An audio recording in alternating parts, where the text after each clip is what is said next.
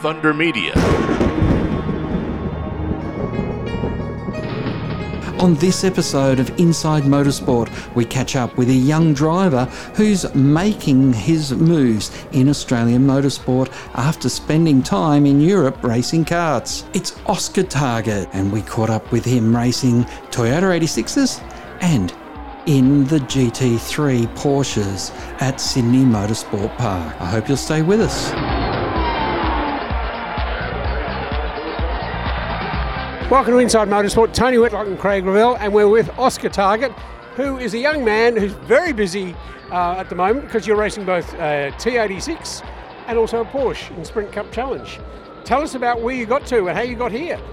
Um, it's been quite the journey, obviously. It doesn't happen overnight. So I started going to the go kart track basically from the day I was born with dad.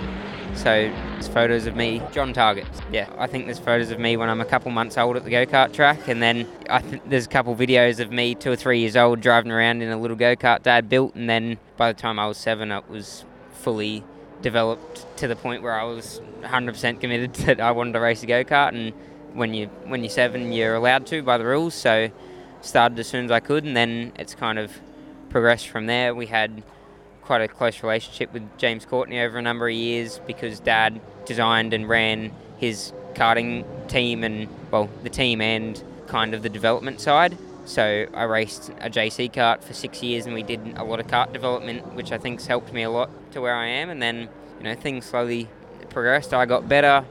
We started to do more races, do national stuff, and then kind of got to the point where last year I ended up living in Europe for the whole year and racing the European Championship in 2022.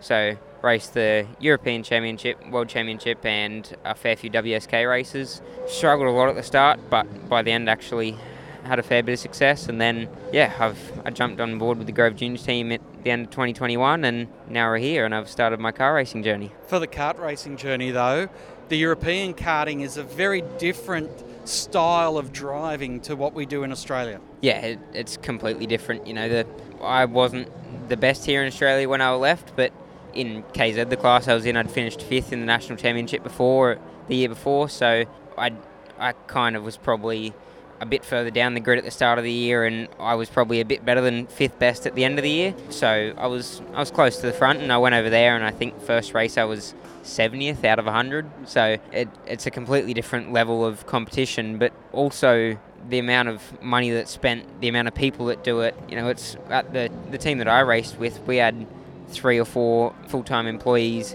just to run the race team. So you know, it's a full-scale operation. And the tracks are a lot different as well to an Australian track. Leads to is it leads to being more a full contact sport as opposed to in Australia where tried to be eliminated. Yeah, yeah. The, the tracks over there, I I wouldn't say they're better than what we have here. They're just different. You know, here we have a lot of you know high speed straight and then stop, turn and tight and twisty stuff. Where over there it's really really high speed and a lot of high speed corners. Not so much braking. There's a lot of braking technique involved, but a lot of actually, you know, through a fast corner, you need to hold on and get the cart set up perfect. But yeah, the racing over there is I banged wheels with people at 150 k's an hour in a go kart, which is scary. So it's and that you know the first time I did it, I was like, well, that's scary. And by the end, you know, I was doing it to people because that's what everyone did. So yeah, it's a it's a completely different world over there. And back when your dad and I were racing, we'd look at the spark plug to work out whether it was rich or lean. The amount of data that you're absorbing, and I, I can only imagine how much data and engineering you've had to do in your head, particularly once you got to Europe. Yeah, it's completely different over there. You know, we here we did a little bit of data stuff, but it was what Dad and I had taught ourselves. And if you ask Dad, he never liked looking at data for a go kart, so we basically didn't look at it at all. And then I got over there, and you know, they were telling me, "Oh, you need to brake 30 centimeters later." And if if you broke 30 centimeters later, you'd be on pole instead of 15th. You know, it was that tight over there. So looking at the data stuff was at, at I think it gave me a good starting point before I came to car racing. You've come back home and you've built a relationship with Grove Racing. How did that introduction happen? Um, it happened at the end of 2021. There was just, you know, Grove put announced that they were going to start their junior team. So, as probably a lot of people did, I put in my application, and I, I, was lucky enough to get through to the interview stage. And I, they quite liked me in the interview, and I was actually quite lucky because I'd just come home from Europe doing an F4 academy. So at the time, COVID, Queensland didn't really like COVID, so we were stuck in New South Wales. And that was at the point where they had four race meetings in a row here at Sydney Motorsport Park. So I think on like the Wednesday I had the interview, and the next day on Thursday they rung up and said, "Hey, we like you. We heard you're in Sydney. Do you want to come down to the track for the day on Saturday?" And then by midday Saturday, they said, "Oh, you're in the junior team." Gave me the shirt and everything. Came back Sunday and hung out with them, and that's kind of that's all I really. Obviously, I talked to them a lot over the phone and Zoom calls and that sort of stuff. But that's the only time I'd met met Stephen, Brenton, Gav, Couchy, all of those guys until I came home because only a couple of weeks later I went back to Europe again. Uh, of course, uh, now driving both a 86 and a Porsche, um, you, you, couldn't get more different, or I suppose it could be a front wheel drive uh, uh, T86. It's not, it's front engine, rear wheel drive, and the Porsche is, of course, what it is. Jumping from one to the other, obviously, you don't do back to back in them, but how do you cope with the two different? Well, we've actually got three back to backs this weekend, so all the races are jump out of one car, run down the pit lane, get in the other.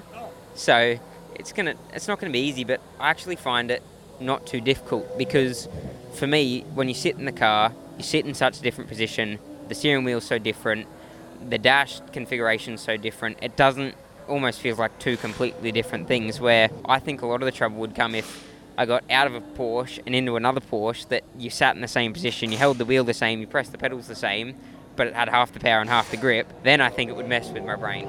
But it's so it's two completely different things that it's it, I don't find it too difficult actually. One of the first times I came across that particular scenario was a, a, driver called Adam Macrow, who's the older brother of Tim Macrow, who I'm sure you would know of. And Adam had a, uh, a free drive in a Formula Holden and then won the Longhurst drive in a Castrol Falcon. And it was suggested to him that he should have two different helmets yep. putting on so you have a totally different feeling. Now, obviously, you don't run two different helmets, you have the same helmet in both, but because as you talk about the contrast between the two, you acclimatise instantaneously. Yeah, well, you know, a couple of people have said to me, and what I've taken on board actually works really well.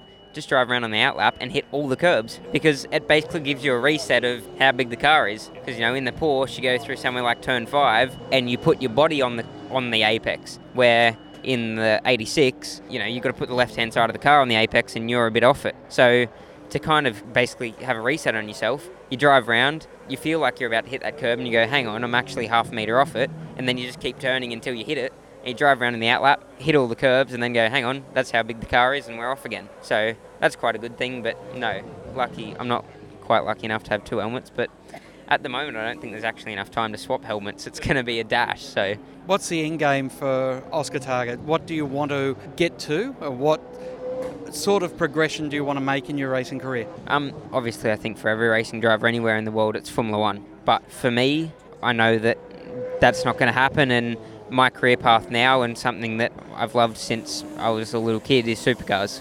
And for me, that's the goal. You know, go to supercars with Grove win Bathurst, uh, win championship, do the best I can. That's that's the end goal for me. I'm sure the name of Oscar Targett is one we'll know for some time. When you were talking about James Courtney, it reminded me of when I first met him as about a 15 year old. He was racing in Italy, and Susie Dilger from Castrol, who had long time Castrol motorsport manager, she was taking him around at Oran Park in the days of V8s, and there was this very brash young James Courtney, not changed much nowadays, got two wives though, you know, sort of thing. But it was really interesting to, to meet him so early in his career. Um, and obviously, that sort of thing is what you'd like to be doing. Yeah, that that's exactly my goal. You know, it's my mum and dad had quite a bit to do with James because they both lived in Italy at the point when he moved there. So whilst he didn't live with them, they were kind of the only other Australians there. So a lot of the time he'd go to their place and stay with them. So that's they've kind of had that experience of dealing with someone who's trying to make a motorsport career already. So it's kind of the second time round for them. So they're yeah they're a massive help to me. James has been great, and the team at Grove have been amazing to me. There's, there's nothing more I could ask for helping from them. Well, listeners out there, note his name, Oscar Targett. You'll be hearing a lot of it in the years to come. All the very best. Enjoy yourself, and we look forward to watching you succeed. Thank you very much. That's all we have time for on this edition of Inside Motorsport. Until next time round, keep smiling and bye for now. Inside Motorsport is produced by Thunder Media for the Community Radio Network.